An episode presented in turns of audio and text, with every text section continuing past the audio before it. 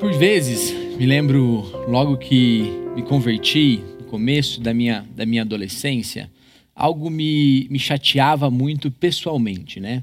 É, quando eu olhava a igreja, quando eu via pastores, amigos meus, falando sobre o relacionamento deles com Cristo, por vezes o meu coração vivia em dúvida, vivia olhando para mim mesmo, as minhas dúvidas, é, a realidade conturbada que eu vivia comigo mesmo, entendendo a minha fé, discernindo quem eu era diante de Cristo, é, também lidando com a sinceridade daquilo que eu havia vivido com Cristo.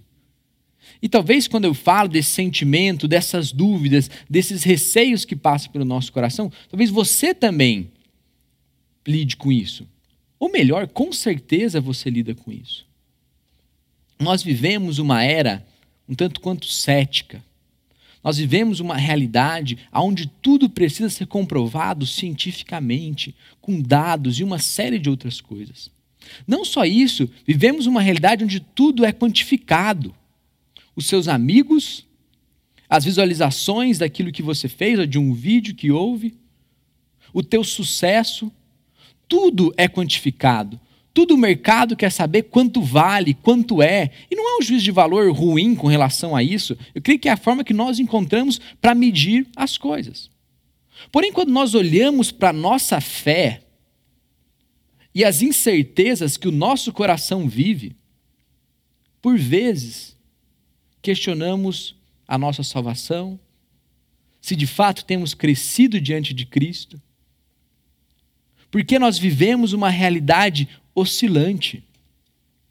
A nossa fé, tudo bem, desde que essa oscilação no final seja uma crescente, mas nós vivemos oscilações. Se você é um cristão que já tem anos de caminhada com Cristo, você sabe bem o que é isso. Momentos onde teu coração está aquecido, a tua vida com, com Cristo está íntima, você se entende forte espiritualmente, disposto a viver aquilo que Cristo tem para a tua vida. Porém, outras vezes, onde vivemos uma miséria espiritual, aonde nosso coração duvida, o nosso coração questiona, o nosso coração reluta. E se ao olhar para isso, descreve o seu coração, sabe que é um processo natural diante de Deus, de reconhecer as suas limitações de reconhecer o seu processo de amadurecimento diante de Deus, de reconhecer o quão falho você também é nesse processo e o quão dependente você é da graça de Deus na tua vida.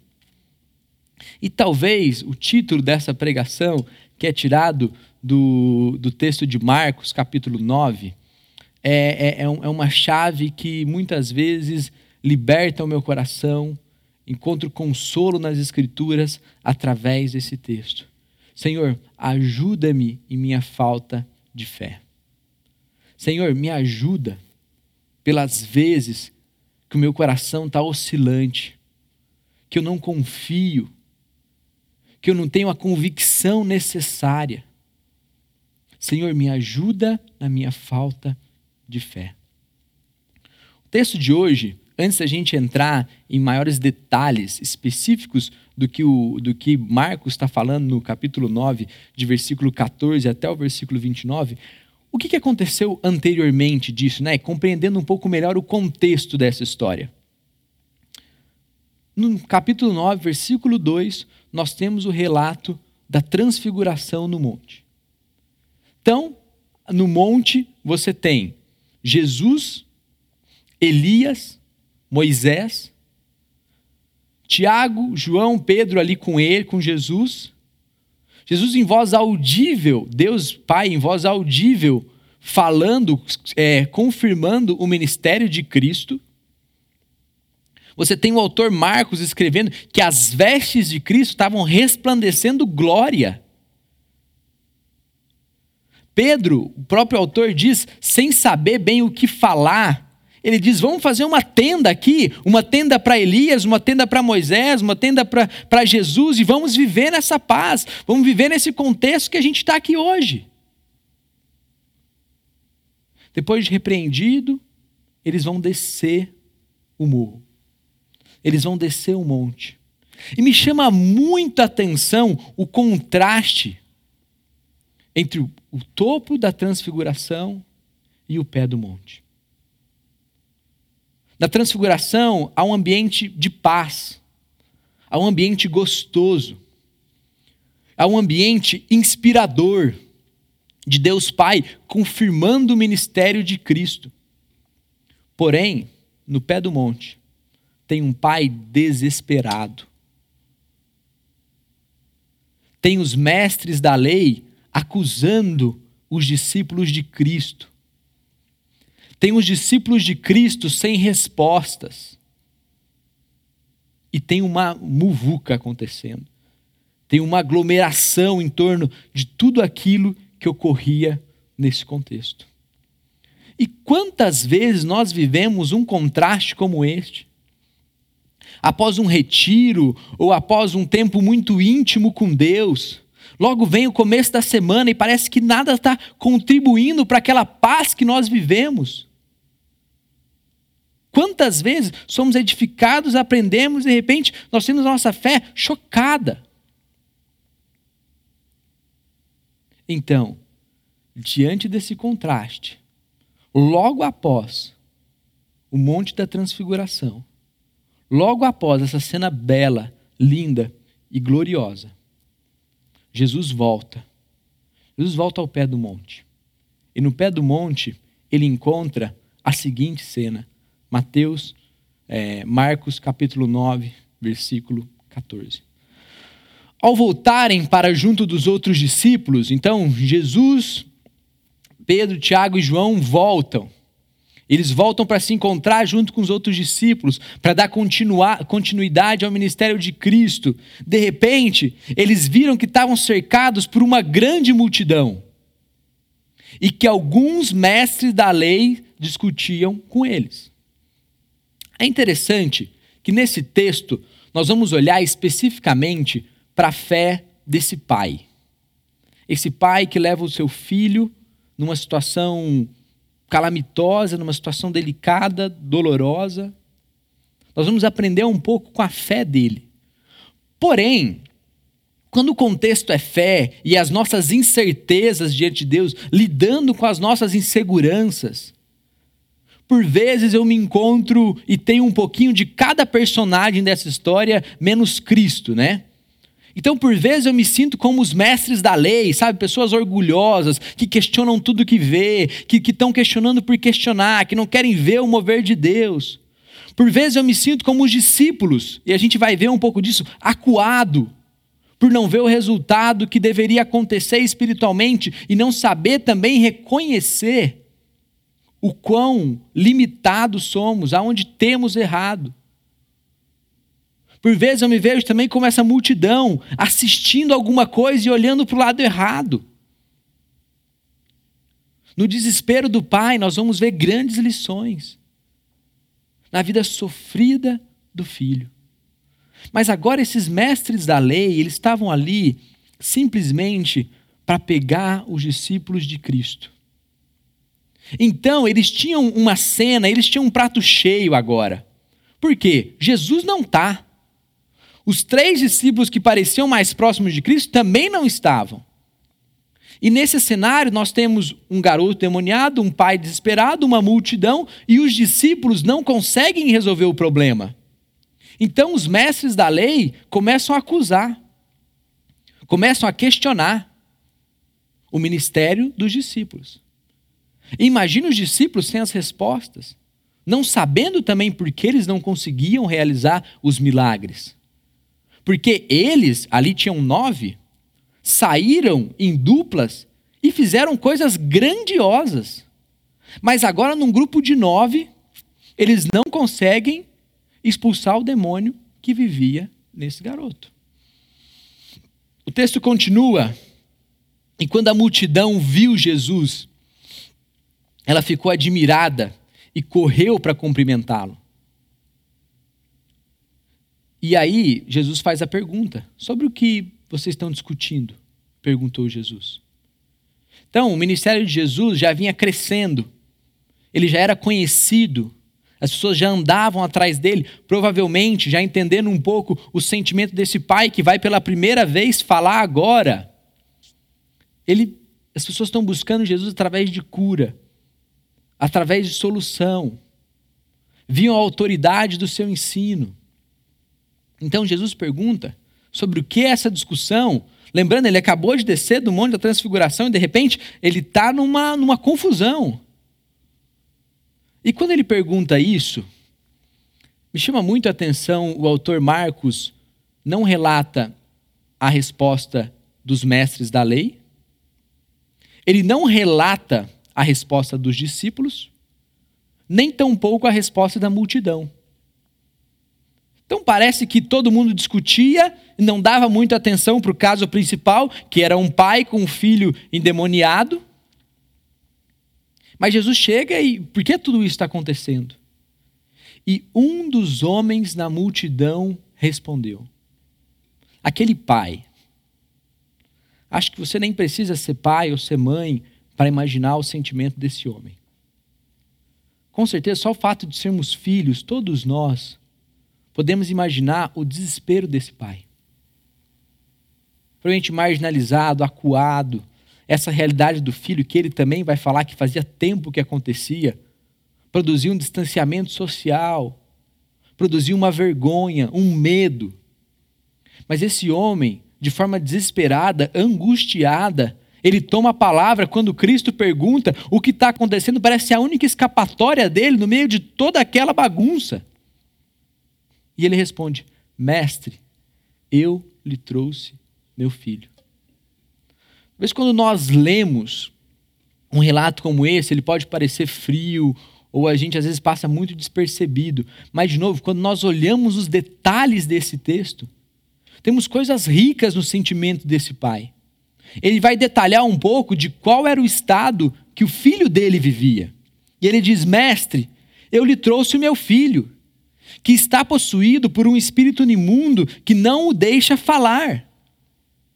Sempre que o espírito se apodera dele, joga-o no chão, ele espuma pela boca, range os dentes, fica rígido. Pedi aos seus discípulos que expulsem o espírito impuro, mas eles não conseguiram. Então esse pai faz um, um, um ele detalha o que ele vivia, o seu sentimento, o que estava acontecendo com ele, por que, que ele chegou até ali.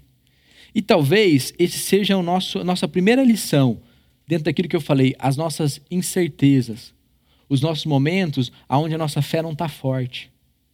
Nós não temos a convicção necessária. Eu tenho certeza que esse pai, quando vai em direção a Cristo, ele também não tem certeza que a cura vai acontecer. Mas isso não deixa deixá-lo de buscar. E talvez essa seja a nossa primeira lição hoje. Se tua fé, meu irmão, está fraca, se você se sente desanimado, se você se sente abatido, busque ao Senhor. Busque a Cristo diante da sua causa, diante daquilo que tem te abatido, que tem te afligido. Busque, coloque isso diante de Deus. Entre aspas, abra um diálogo com Ele. Senhor, eu estou assim. Senhor, não tem sido os meus melhores dias. Senhor, fraquejo, duvido. Senhor, meu filho, a minha esposa, um amigo próximo, o meu trabalho. Como esse pai fez. Busque a Deus e coloque a tua situação diante dele. Como esse pai também, de forma humilde. E esse pai também coloca: olha, os seus discípulos, eles não conseguiram resolver a situação. Eles não conseguiram lidar, e parece que quando isso aconteceu, juntou os mestres da lei e ficou toda essa confusão aqui. E Jesus faz a seguinte declaração depois que o, o discípulo, depois que esse homem relata isso, né? Jesus lhe disse: geração incrédula, até quando estarei com vocês? Até quando terei que suportá-la? O mesmo Cristo que nos disse que a nossa fé tem que ser o tamanho de um grão de mostarda, indicando que o que mais importa é a qualidade da nossa fé. Agora ele diz: Geração incrédula. Por isso, juntando com outros evangelhos, nós podemos chegar à conclusão que os discípulos também não conseguiam lidar com essa situação, porque confiavam na sua habilidade também de fazer, porque não estavam no momento de dependência diante de Deus, que é o jejum e a oração sinais irretocáveis de dependência diante de Deus. E Jesus diz: geração incrédula. Olha toda essa situação, os meus discípulos acuados, sem respostas. Os mestres da lei acusando, acusando-os, tentando pegar alguma coisa. Uma multidão aqui confusa. E o texto continua. Talvez de uma forma mágica nessa história, ou mágica não, bela. Jesus finalmente parece que chega no ponto que o pai se interessava. E Jesus diz: tragam o menino. Jesus olha para aquela multidão, ele parece que terminou aquela discussão, aquele grande barulho, e ele diz: tragam o menino, por favor. E então trouxeram o garoto. Quando o espírito impuro viu Jesus, causou uma convulsão intensa naquele menino. Ele caiu no chão contorcendo-se e espumando pela boca. Então a cena que já era dura, que já era difícil no meio daquela confusão toda, ganha um contorno ainda maior. Quando os espíritos que estavam dentro do garoto chegam perto de Cristo, o garoto tem um outro ataque. O espírito, os espíritos imundos atormentam novamente a vida do garoto. E esse pai novamente entra no momento de choque, de incerteza. Talvez a esperança desse pai fosse que logo que Jesus olhasse para esse garoto, ele fosse curado. Logo que Jesus se aproximasse desse garoto, ele fosse curado. Porém, quando ele se aproxima, parece que a situação fica pior do que era. E algo me chama muita atenção nesse relato é o que Jesus vai fazer agora. Então o garoto se aproximou, toda aquela multidão. Eu peço que vocês tentem olhar a cena do que está acontecendo. É muito rico os detalhes dessa história, dessa narrativa. Então o menino, novamente convulsionado, imagino muitos ali com medo, com ressentimento, é, acuados. Jesus quase que abre uma, uma conversa paralela Jesus perguntou ao pai do menino: há quanto tempo isso acontece com ele? Eu confesso a vocês que eu, quando vejo essa atitude de Cristo, a meu primeiro reflexo é quase questionar isso, assim, se, porque é Jesus que fez, talvez eu não questione tanto. Mas se eu ouvisse isso de outra pessoa, eu ia falar, cara, agora você vai perguntar o que está acontecendo, desde quando, meu, não é hora disso, agora é hora da gente resolver essa questão, vamos ser prático, né? Vamos ser, resolver isso aqui logo. Você não está vendo a confusão que isso aqui gerou já? Agora não é hora da gente conversar muito, né? Vamos fazer algo logo. Mas Jesus, ele faz essa pergunta. Jesus abre essa, esse diálogo com esse homem. E essa foi uma das coisas que mais me intrigou durante esse texto. Talvez porque a Rai me fala muito isso pergunta, sabe? Ouve. Não tenta resolver as coisas só. Deixa as pessoas falarem um pouco. Deixa elas tentarem se abrir no que estão sentindo. Não tenta só ser prático e resolver problemas. Mas tenta entender a história das pessoas. E eu acho que é isso que Cristo está fazendo. Cristo está mostrando que ele não é um poder místico, que as pessoas chegam perto e vão sendo curadas e, e só. Não é a primeira vez que Jesus faz isso. Em Mateus 9, quando Jesus está andando no meio de uma multidão de novo, alguém toca o manto dele e ele volta e fala: Alguém me tocou. E Pedro, como a gente, né? Pedro é bem parecido conosco. Num reflexo, ele fala assim: Jesus, tá vendo quanta gente? Olha, não tem como a gente saber quem te tocou. Não tem como a gente saber especificamente o que está acontecendo aqui. Mas é aquela mulher que a viu tocado com fluxo de sangue, ela se sente quase constrangida, e Jesus fala: sim, tua fé a curou.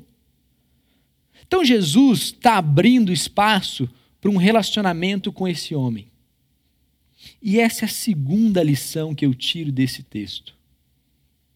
A primeira, se abra com Deus, leve, sabe, se mova, abra o teu coração para Deus.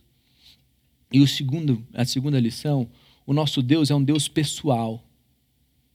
Por vezes eu me pego orando apenas repetindo jargões e coisas que eu conheço de Deus, e coisas que eu sei de Deus, e coisas que eu li na Bíblia, e coisas de teologia. Mas por vezes eu também preciso abrir o meu coração para Deus. Quase como se Deus, se Cristo estivesse me perguntando, Felipe, desde quando isso está acontecendo na tua vida? Meu irmão, desde quando isso tem te afligido? Eu sei, nosso Deus sabe toda a nossa história. Mas por isso que os salmos são ricos e às vezes até assustadores. Porque esses homens estão sendo sinceros diante de Deus.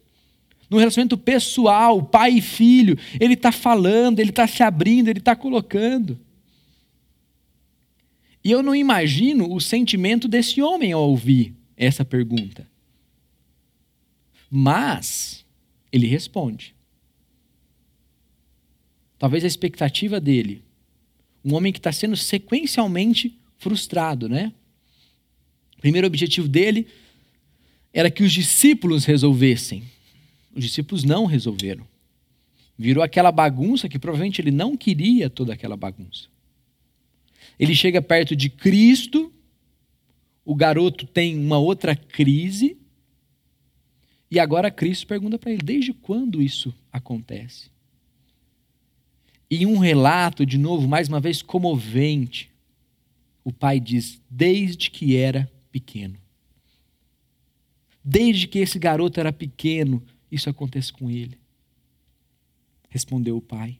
Muitas vezes o espírito o lança no fogo, o lança na água e tenta matá-lo. Essas cidades do primeiro século tinham grandes tanques, né? Que não eram cercados. Então, esses grandes tanques eram amostra, elas eram livres. E tinham também lugares onde tinham fogo para as pessoas queimarem aquilo que elas não conseguiam ou aquilo que elas queriam descartar. Então, esse pai vivia assustado, com medo do espírito novamente jogá-lo. Eu imagino que esse menino tinha marcas no corpo dele, na vida dele, dessa opressão que ele vivia, dessa opressão constante que havia sobre a vida dele. E esse pai, no que eu coloquei, que Cristo abre um diálogo com ele. Desde quando isso está acontecendo? E esse pai parece que começa a se sentir meio que à vontade com Cristo. Ou pelo menos compreende que Cristo quer entender um pouco da sua história.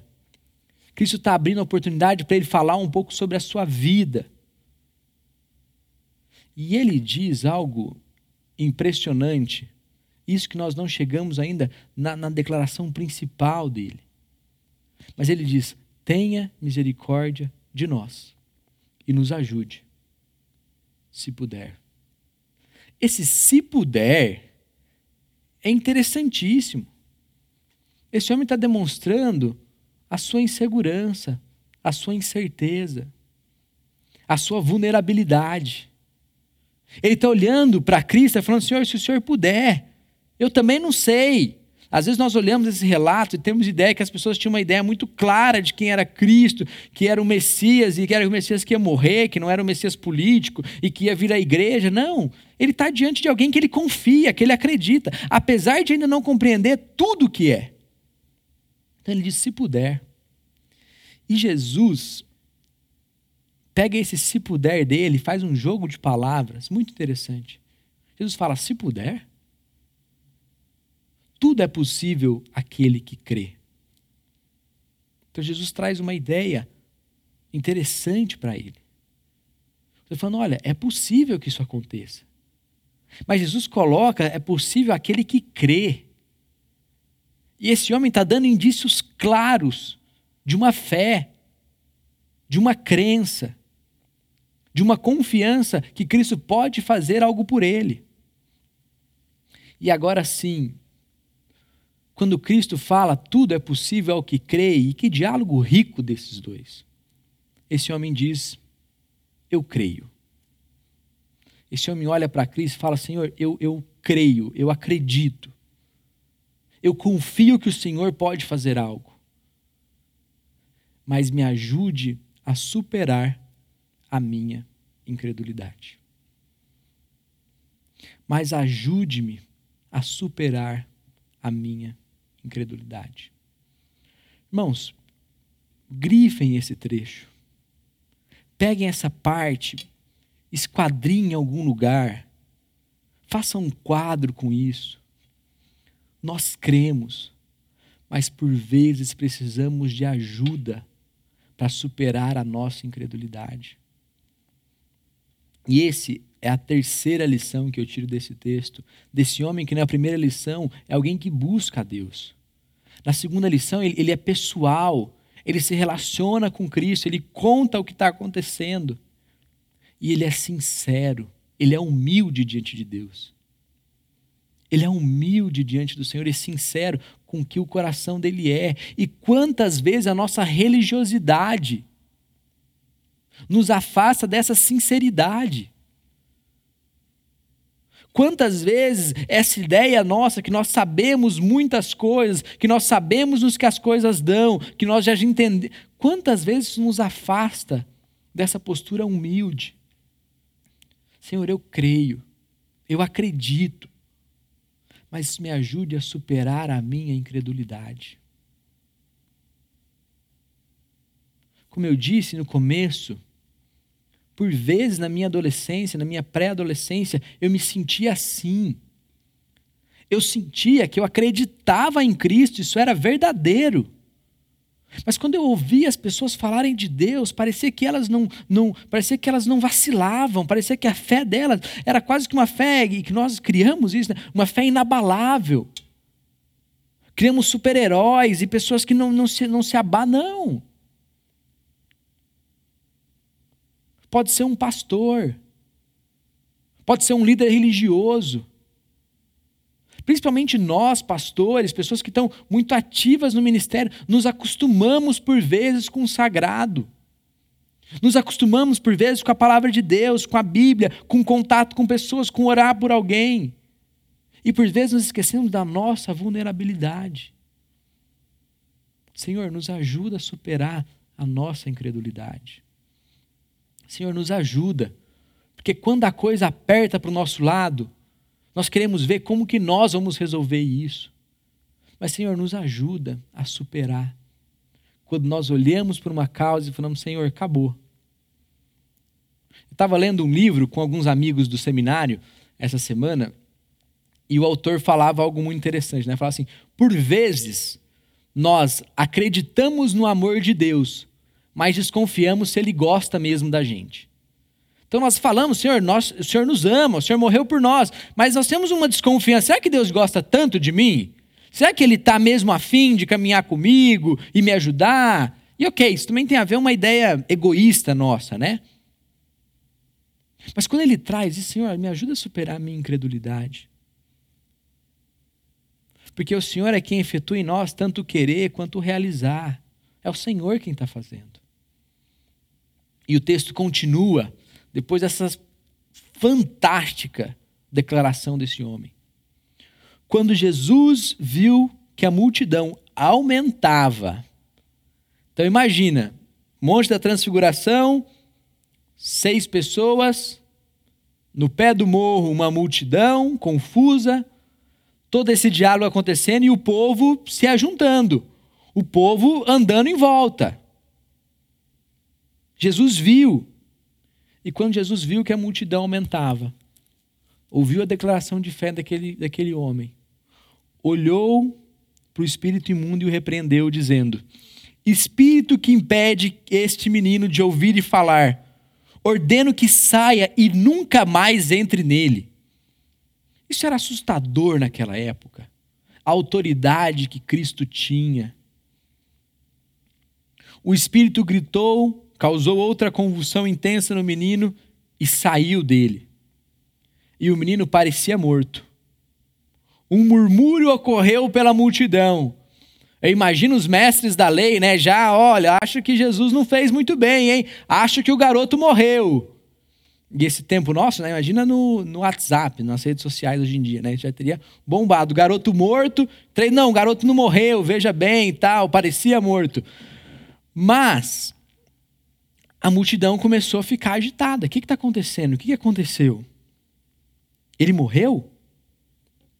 Mas Jesus, novamente, tomou, tomou-o pela mão e o ajudou a levantar. E ele ficou em pé. Depois, quando Jesus estava em casa com os discípulos, provavelmente alguém perguntou: por que, que nós não conseguimos? Se o Senhor nos deu autoridade. Jesus respondeu: essa espécie só sai com oração e algumas traduções colocam com jejum junto. Não que existe uma casta superior de demônios, mas ele está falando: os demônios só saem com oração, com contrição. Não é no nosso automático, mas é com base no sacrifício de Cristo, no poder de Deus através de nós. Então, meu irmão, minha irmã, saiba que a incerteza, a falta de fé, é algo que me atinge por vezes, te atinge. Atingiu Elias, um homem fantástico, mas que parte da sua vida, de repente, uma hora termina covardado, oprimido, não confiando mais que o Senhor vai resolver o seu problema. John Burney, autor do Peregrino, ele escreve na sua biografia há um relato do quanto ele duvidava, do quanto ele olhava para Deus e questionava a sua salvação, questionava a sua fidelidade a Deus. Sabe que esse processo é natural nosso. Se você deixou de se questionar, se você acha que o tanto de fé que você tem hoje já está bom, já está suficiente, não caia nessa cilada. Não caia nisso. Que nós possamos ter essa mesma atitude humilde. Senhor, me ajude a superar a minha incredulidade. Para a gente terminar, o pastor Thomas Tronco, pastor da Igreja Batista Redenção em São Paulo, um dos pastores, ele tem um, um relato, um, um trecho muito, muito interessante e que cabe apropriadamente para esse nosso momento. Ele diz: O bom soldado, mesmo que cansado, continua lutando. Quando ferido, ele permanece lutando. Enquanto sangra, ele apenas permanece lutando. E quando a morte o encontra, encontra-o lutando. O mesmo ocorre ao servo de Deus. Quando cansado, é fiel. Desanimado, permanece fiel. Chorando, insiste em ser fiel. Ferido, apenas continua fiel. E quando morto, e quando a morte o encontra, encontra-o fiel. Permita-nos ser fiéis e permita-nos continuar lutando. Permita-nos ser fiéis e permita-nos continuar lutando.